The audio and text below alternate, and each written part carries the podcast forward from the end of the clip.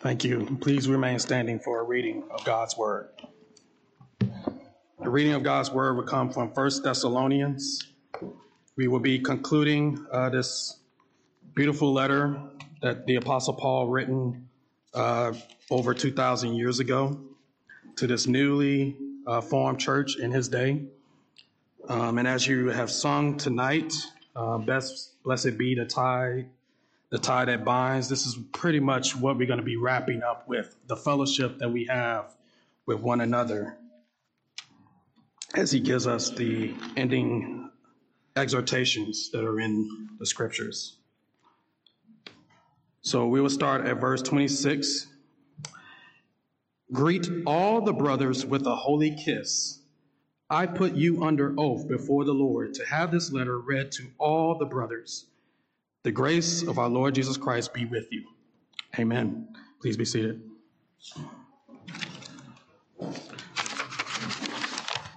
As we recap on many uh, sermons that have been expressed here in First Thessalonians uh, chapter and First Thessalonians and, and, all throughout the chapters uh, that we have been reading and discussing in past sermons, uh, it's good to recap on where this all started this is again uh, a new church that was formed uh, by the Apostle Paul. You can read this in Acts 17, um, where this is when the Apostle Paul was preaching over there uh, in Thessalonica, and the Jews that were hearing the word of God rejected it from the Apostle Paul for the most part. And then there were Gentiles who actually heard and, and examine what the Apostle Paul was preaching and actually came to know the faith.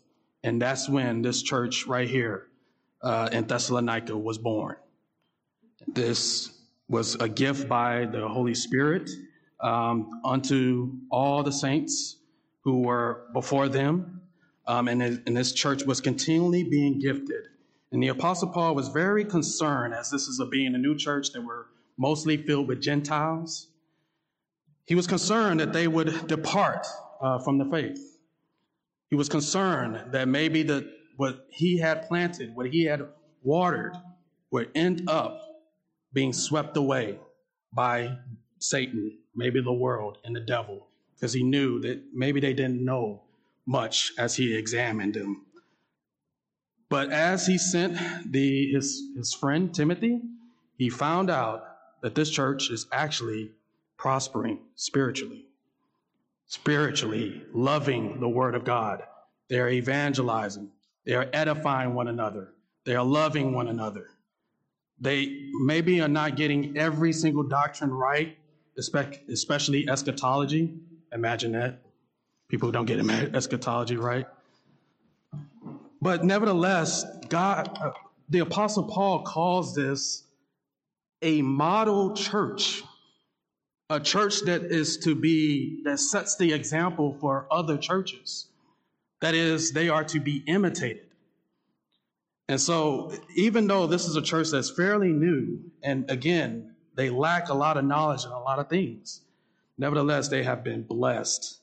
But the Apostle Paul, as any other good minister or elder or even a deacon, does not want the church to be complacent does not want the church to be comfortable. And so he wants them to continue to grow, to upbuild, that is to edify. And to edify, things needs to be tear down with regards to edification. And that's how he corrects them, especially on the coming of the Lord. He really wants them to get that right. And even in the, as we will continue on, Lord willing, in Second Thessalonians, he still adds to them to help them to understand the second coming and how to anticipate the second coming of the, of the Lord Jesus Christ. And so he gives them that, but he also gives them an understanding of what sanctification truly is and how they still need to repent of some of the practices, specifically sexual immorality, um, not obeying their leaders, things that were common among the Gentiles uh, in, their, in the place that they were living. But now we are going into the concluding remarks of this letter uh, by the Apostle Paul. And this is the, simply titled The Closing of the First Letter of, to the Thessalon- Thessalonians. And the teaching that we are to grab here is as Christians meet together, they are to warmly greet and have affection for one another, and they are to som- solemnly read the scriptures and receive the Lord's blessing. That is the teaching that we are to come away with this from this uh, these passages that we are going to read. So again, the first the first point: Christians are to greet and have affection for one another. He simply tells them, greet all the brothers, all the brothers, with a holy kiss. Now you may think that, okay, how how are we going to expand on this? You know, it's just a simple uh, commandment. But what we need to realize is we have come far away from thinking how first century Christians think in our day. We have, it's been 2,000 years since a church like this uh, was on the land. But we have gone so far, especially in America, of understanding the implications of the gospel and how we are to love one another and how we are to have affection for one another. And even with greeting one another with a, you know, holy kiss, which I'll explain, even with greeting one another and having affection for one another, we need to realize that we don't understand what the church is all about, even in our day. We sometimes forget it. This is a rhetorical question. If I was to ask you, when I say church, what is the first idea or picture that comes into your mind? Is it a pulpit? Is it pews? Is it a trailer? Is it is it what what what what picture do you have in mind of what is the church? Is it the steeple? Well, Apostle Paul and Christians of old will look at the people will look at every single individual against any tribe, tongue, and nation and say, that is the church. We, I know it's in our language to say, oh, yeah, you went to church. But really, we went to be with the church.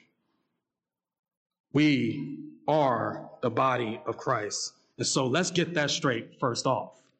Uh, before we even understand, Christians are to greet and have affection for one another. And now you probably see where I'm going with this.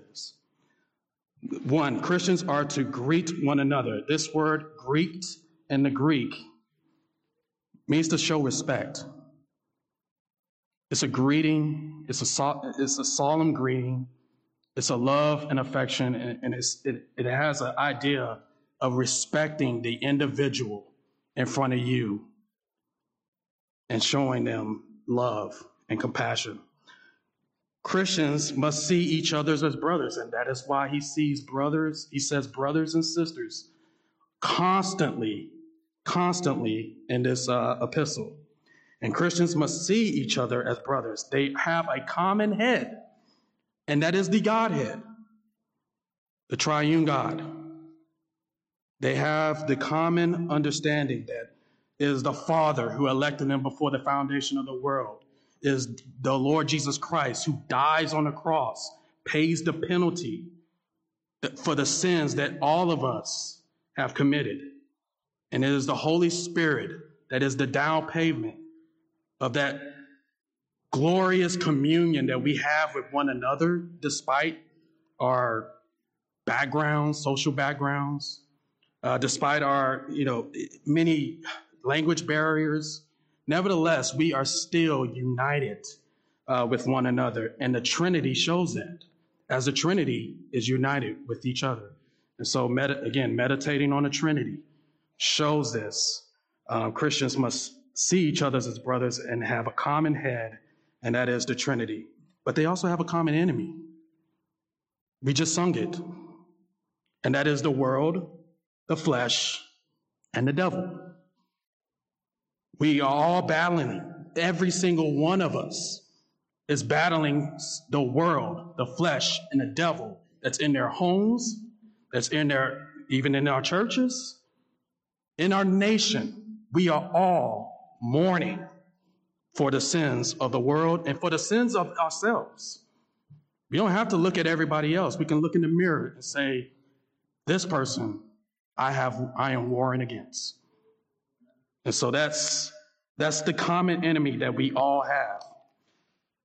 And so we have a commonality. We are brothers and sisters, no matter if we are poor, no matter if we are wealthy, no matter if we are high, no matter if we are low, no matter if we're immature, no matter if we're talented, no matter if we're educated or popular, whether we be an old member or a new member or a visitor. If we bear the name of Christ, we are united with one another. And that's why Paul says, greet all the brothers. Brothers, that is, we are unified. And don't you know, even the angels practice this greet, greeting? What did the angel Gabriel say to Mary? Greetings, Mary. And even Mary was like, I'm not worthy of this, this greeting. Uh, she realized that he, this Gabriel, was a holy angel. But even the angels practice this, these things because it is holy to greet a brother and sister who is following the Lord Jesus Christ, who is following the faith. And so that's one thing we ought to understand. Christians are to greet one another. But Christians ought to have also affection, affection for one another. In this context, Paul commands the holy kiss. And this, uh, and the reason why he calls it holy, because there's also kisses of lust, kiss of deceit, as we have read uh, and explained in Matthew uh, in the beginning, well, in the, in the morning in the morning services. Uh, but this is a holy kiss that is genuine, sincere, and, and, and it's, it's something that was practiced, especially in the early days. The holy kiss was used among beginning Christians who were Gentiles, also Jews, as a, as a, as a greeting, a salutation. It was also used in the early church.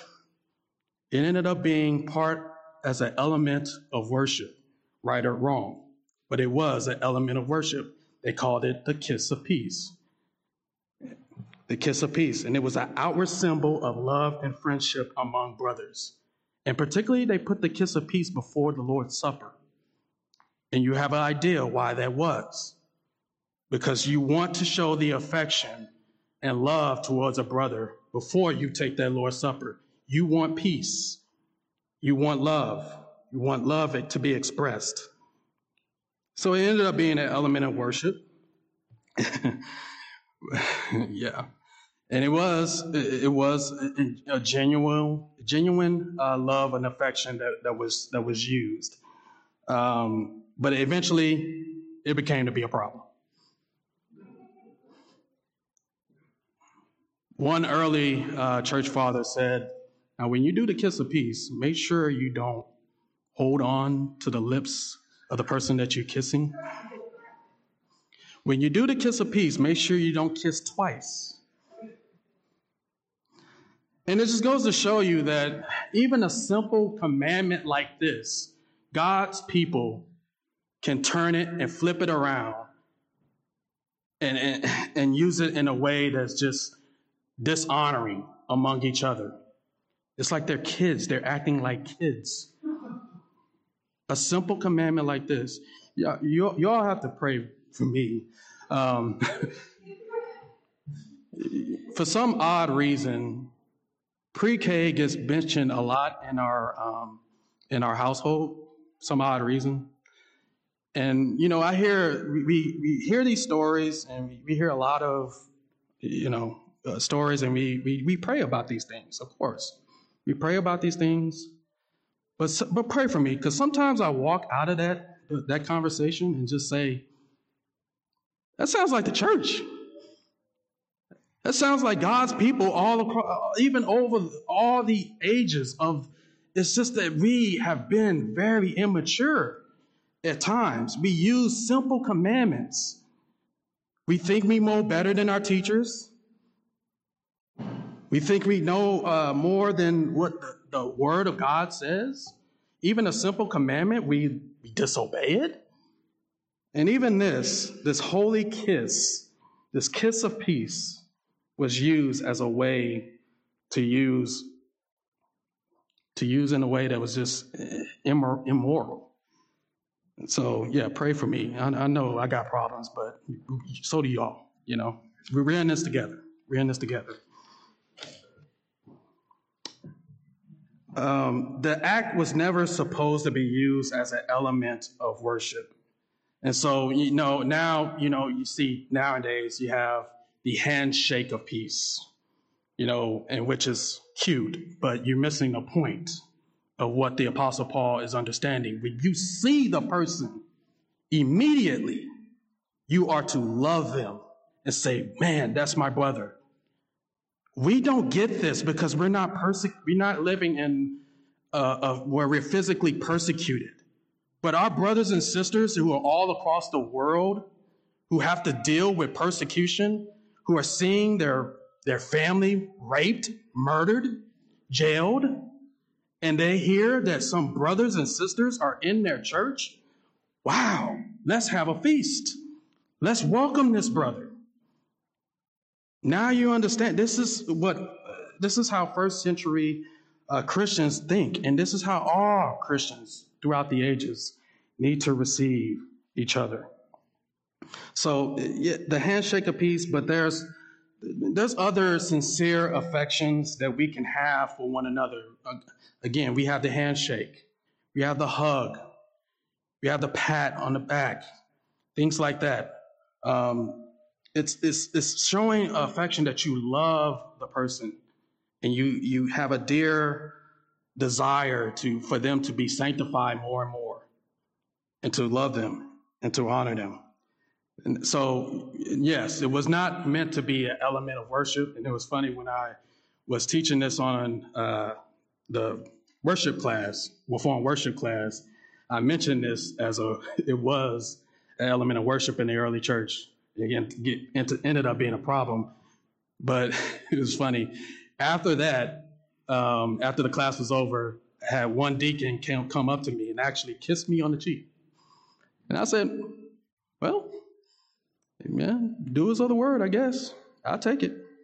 But again, it's not something that is supposed to be uh, an element of worship. But the but what's important that we are to understand, although the ceremony the kiss of peace has ceased in some cultures, of course. That which it signifies is to be preserved in all churches, in all places, and in all ages. And so, what are we ought to learn from this uh, first point? Christians are to greet and have affection for one another. Well, number one, you, and this is for all the brothers and sisters who are here tonight and maybe even watching online you who have an affection and love for all the Christians, all Christians, even to the least of these, the Holy Spirit is working through you. That is something that you cannot fake. Because if you're doing it sincerely and you're doing it by the power of the Spirit, you need to be encouraged that the Spirit of God is upon you. Do not let up. Do not get too comfortable, of course. But understand that the Lord is working you because if you look, turn on the news, there's just strife and bitterness all across. So the fact that we, from different cultures, different walks of life, different educational backgrounds, can greet one another in an affectionate manner, that is supernatural. And so if that's you, then you are to be encouraged. But all specific exceptions aside, I know there are times where you know you have to rush home. Uh, maybe you know the kids are acting bad. You have to you have to rush home um, and, and and handle that. Um, maybe you know you live far away and, and you have to uh, travel a long distance. Um, yeah, or you're sick. Uh, you have to take care of somebody who's at home. There are many many exceptions. But if you do not have a desire, it's not in your heart at all to love a brother and sister and greet them warmly,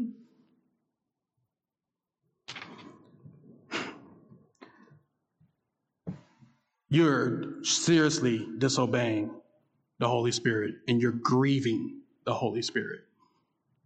And you indeed need to be rebuked. Some brothers and sisters may feel like they don't belong here. And many brothers and sisters feel like they don't belong in churches. You don't know that.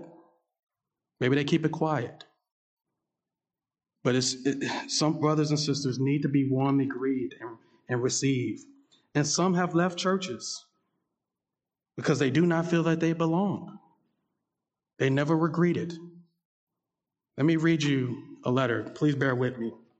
This is a letter from a real person about a real church. I won't say the church and I won't say the person, but it's, it's a Reformed church here and here in Houston. It says, after meeting with you and discussing my desire to leave blank church, you asked me to explain why I decided to leave. Here is a brief explanation. I should start by disclosing that for the past 10 years, I have been ex- experiencing social anxiety. This was not an issue for me until I reached the age of 30. Playing football and having many head collisions may, me, may, may be the main contributor. The social anxiety causes my mind to race and interferes with my speech. Unfortunately, some people may view this as having low intelligence and treat you as the lowest part of society. I understand this response in the secular world, but it's disappointing in a Christian context. While at Blank Church, I noticed that members would be hostile towards me in a very passive aggressive manner. I would receive good amount of dirty looks, blatant cold shoulders, and people would avoid me at any cost. A few times I had to question myself if I had offended or did something wrong to certain individuals. Initially, I thought it was only a few people and it was something that I could manage and eventually win them over. Around the time when I was voted into the congregation by the elders, it appeared that this behavior towards me had amplified and spread it throughout the congregation. Obviously, I'm not talking about every single person, but it seemed to be a general theme within the congregation. I've had an elder drop his head and appear to be highly disgusted when I greeted with him, greeted him with a tap on the shoulder. Another elder blatantly ignored me after the service when I greeted him with a hello in close quarters. For me, it's just too exhausting to face this level of hostile behavior every week. I greatly appreciate the sermons and the amount of time you dedicated to scriptures. Please allow me a few weeks to affirm and finalize my new place of worship. That person never came back to that church. We got to understand that people are coming from backgrounds that we don't know anything about. They are coming from a world where racism, oppression, them being misused, and then they come into the house of God and they experience some, the same exact thing. What are they supposed to expect? What are they supposed to assume? And so we must be careful. We must be careful on how we handle these things. And so we must greet one another. We must have genuine affection for one another. And by the way, you can't do this watching online. Now, I understand. I understand that there are exceptions with regards to health and, and things like that. I get it. But if you are able and, and you have no inclination to love and come and join with the brethren, you have no inclination, then that is indeed a sin. That is indeed a sin, and you must correct that. And if you are not at peace and have no affection for, for just one brother, just one, if you have no affection for just one brother, you need to repent. You need to repent. You have no business taking the Lord's Supper. It's a lie. You're not in communion with that person. It's a lie. Stop mocking the Lord's table and then you are denying your brother whom the Lord Jesus Christ has bought. Understand when we look at one another, it is the Lord Jesus Christ who sacrificed for that person, sacrifice his life for that person. And we have the uh, we have the obligation to show love and affection for one another. So that's point number one. Now, point number two: when Christians meet, they are to read the scriptures solemnly. He says, "I put you under oath before the Lord to have this letter read to all all the brothers." The solemnity solemnity of this uh, reading of the scriptures comes from the oath of Paul. Paul says, "I put you under oath." to read this letter to all the brethren who are in the church. The charge is obviously most likely given to the church's leaders, the elders. But notice what he says. Look at what he says. He said, before the Lord. And we, when we understand that as the Lord Jesus Christ, which obviously proves his deity. Why would he put why would he put an oath under the Lord? That just it's just right there. The Lord Jesus Christ is King of Kings and Lord of Lords. He is God. But this letter is so important that this command was given before the Lord. It was an oath that the Paul uh, put them under. Now, why did he do that? Why did he say that? Well, there are many reasons, and it's the importance of this epistle. And it's one of the reasons why I chose uh, this epistle. Now, one thing we need to realize, Paul says similar things to other churches. He said to the Colossians that that letter should be uh, spread out. But he also said the, lead, the letter of the letter of the Laodiceans. And interest, interestingly enough, we don't have that letter. And, and even more interesting, that is the letter I mean, that is the church that the Lord Jesus Christ was going to spew out of his mouth and remove their candlestick. But he wanted the letter to the Colossians, the letter to the Thessalonians, this letter to be spreaded all abroad to all the brethren. He wanted it to be read uh, so that they all can be encouraged. Now, most would agree, most scholars would agree that this is indeed the first epistle the Apostle Paul wrote. Very first one. So obviously, when they get this letter, he's, what do we do with this, Apostle Paul? You spread it around to all the brethren. It's the very first letter. And so that's one of the main reasons why the Apostle Paul wanted this letter to be spread. But also, you may have forgotten this is a model church. This is a church that was to be an example. It, it, this church is an example. This is a church that needs to be imitated. And now we have forgotten the forgotten doctrine of the Apostle Paul. maybe somebody needs to write a dissertation on this since we love people with PhDs so much and we esteem them highly. The doctrine of Paul's Im, imitation. is all throughout his letters. And this was one of the church that is to be imitated.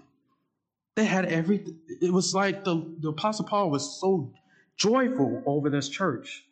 And so they were a brand new church, but again, they were doing right things uh, unto the Lord. This was a model church. But also, more importantly, Apostle Paul knew he was writing scripture. Why in the world when he says, I put you under oath to have this read to all the brethren? Because he knew he was writing scripture. He knew that this indeed was the word of God. Paul would not give such a charge if this was just a regular writing, if this was just a regular letter. Same thing to the Colossians. This was something that was supposed to be spreaded forth to all the brothers and sisters in Christ. And why? Why do we have the scriptures? These scriptures that we have in our hand, the 13 letters from Paul, the letters from Peter, the letters from Jude, the letters from John, the whole Old Testament, the book of Revelation. Why do we need scripture written for us? Do you know the reason why? It's to bring us comfort. It's to comfort the church. Against who? the flesh, the world, and Satan, the malice of Satan. That is why the scriptures are given to the church. And so all scripture must be read privately, must be read by families, and it must be read publicly in the church. And that's why in the book of Revelation, he wanted that letter to be given to all the churches. So, this is our scriptures. These are the scriptures that we have been given. This letter to the uh, these Christians in Thessalonica is indeed scripture. So, we ought to come away with, as we meet, we are to read the scriptures solemnly. So, are you, by application, are you reading your Bibles? Heads of households, are you reading the Bibles to your wives and discussing it over? Heads of households, are you reading it to your children? This is something that is to be always implemented, especially in public. We are to love the Word of God. It is sweet when we read it. It is sweet. It is sweet like honey. And you need to take the Word and hide it in your heart. And if you don't understand, again, there are so many things. The Thessalonians, they didn't understand everything in the Word of God. But you need to be praying for the Holy Spirit to help you. And again, if you're practicing that, if you are continue, if you are doing that, continue to do so. This is how the Lord continues to comfort you to this very day. To this very day. So please, I urge you to continue to read the Word of God. Do you know the power of the Word of God? Does it still edify you to this day? If you know the power of the Lord, if you know the power of the Word of God upon you, then that should be a motivation for you to read it all the more in your life, in your families. Does the Word of God edify you in the public gathering of the saints? As we read the Word, this again, we ought to be thankful. It doesn't mean everybody here is converted, as we heard this morning, but we ought to be thankful that we do have the Word of God read we have the Word of God preached faithfully. We ought to be thankful, but does it still edify you? Does it still upbuild you? If you are not being edified by the reading of God's Word, by the preaching of the solid Word of God, either you have something unbiblical when it comes to edifying, which means you're immature, or you just may not be converted. That's how serious this is. But understand, the word of God is sweeter than the honeycomb. Do we? We should walk away every time we hear the word of God and say, Lord, thank you. Bless it. And even in some churches, whenever the word of God is read and it stops, what do the people say? Blessed be to God. This is the word of God. Blessed be to God. It's something that is so lovely as we read the scriptures. And so, if you are not being edified, you need to be examine yourself. Need to be examining yourself. Maybe you have unbiblical expectations. Number three, point number three, when Christians meet, they must receive the Lord's blessing. Now, Paul ends with this benediction the grace of our Lord Jesus Christ be with you all. Um, this blessing, any blessing, it's not a compliment, it's not a wish, it's not a wish, but a serious expression and desire of the soul of the one who gives the blessing. And Paul, indeed, indeed had, a, had a desire in his soul for them to continue in the grace of the Lord. It's not something when we sneeze, somebody says, bless you. This is something, not a wish. This is something that indeed the Lord has given uh, for us that we should receive the blessing, not a compliment or a wish. And what does what does he what does he uh, say here as the benediction? The grace of our Lord Jesus Christ be with you. We sung Amazing Grace earlier is the grace of God, how we start here, is the grace of God that in the end, we continue to receive. It's always grace. By the way, that's something the angels can partake in grace. How do I know that? They are elect angels. If it wasn't by the grace of God, all the angels would have failed with, along with Lucifer. So, this is something that all of God's creatures who are in Him can experience. And it's always grace. We love the doctrine of grace. And that's why we say, Amazing grace. Amazing grace. The Lord gives his ministers, again, as we heard uh, earlier, uh, the Lord gives his ministers to give the benediction. This is something that was started in Numbers six. And this is why not anybody up here can just give the benediction. Notice when I, I, I, I know my place here. I, I, sit, I, I walk down. Um, of, of, course, we do uh, pray the benediction. That's that that can be done in a church, but for the most part, all ministers is only the minister that is to give uh, the blessing to God's people. And the Lord speaks through the minister to comfort his people. And the Lord is speaking to the Apostle Paul. Again, we read this and we say, okay, that's the end of the letter. But these people are going through persecution. These people are going through all types of things that are hurting them.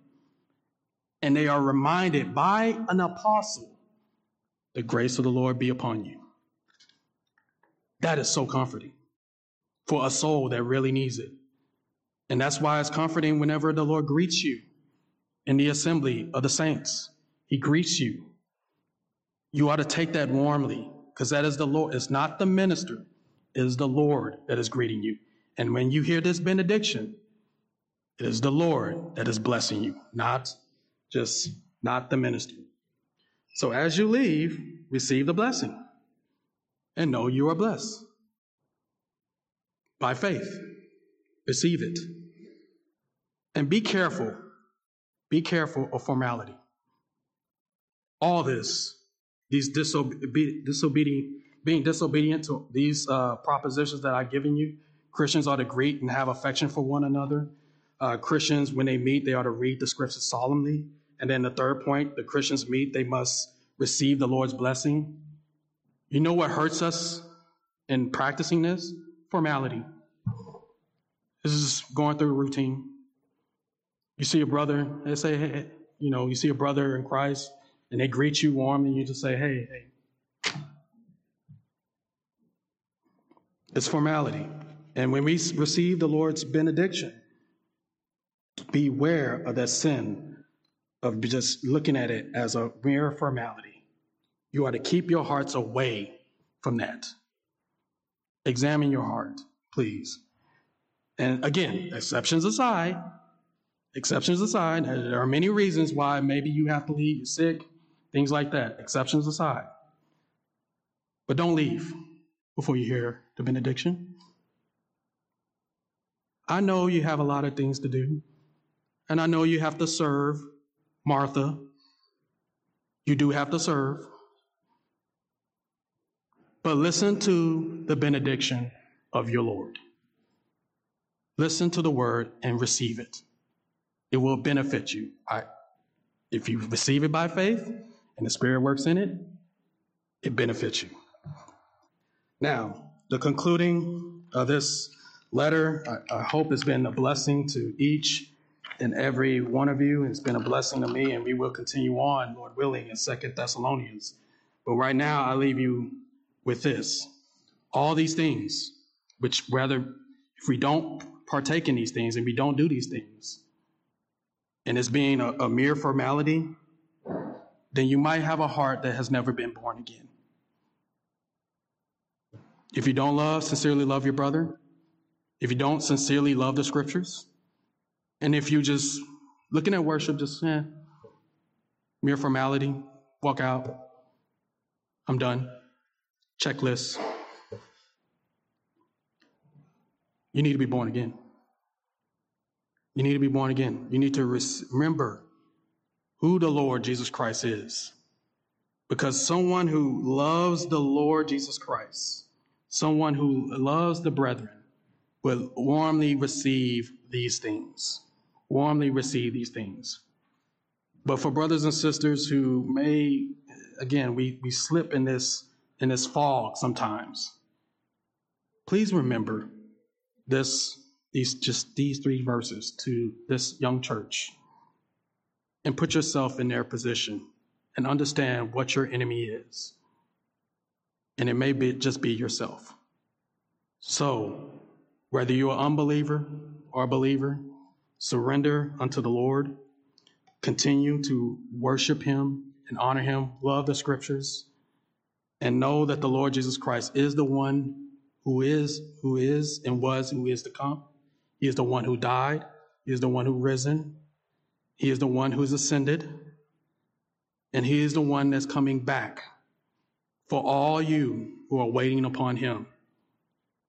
And if you are in a state where this is just a mere formality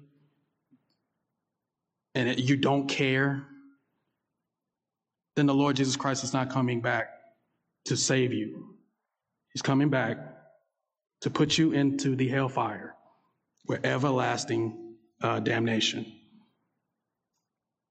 And you will see those who are in prison doing 25 years to life, the prostitutes, those who have done heinous sins, you will see them enter into the heavens. The things that you just, just said was mere formality because they receive the Lord. And that's what we are to do. Please receive the Lord and his blessing and let us uh, conclude this epistle. Thank you. Heavenly Father, we, we come to you in the name of the Lord Jesus Christ again. We thank you, Lord, for this epistle um, and this reminder of your grace that is always will lead us. We pray, Lord, for all those who are walking in a way of mere formality, um, that they would be convicted and repent of these things, Lord. Please grant them uh, repentance. But also those who are unbelievers who have never believed in the Lord Jesus Christ. We pray, Lord, that you will open up their hearts to receive the gospel, receive the message, and surrender their lives unto Him. And may you allow them, O Lord, to be born again. It's in the Lord, the Lord's name, the Lord Jesus, who we cry upon. Amen.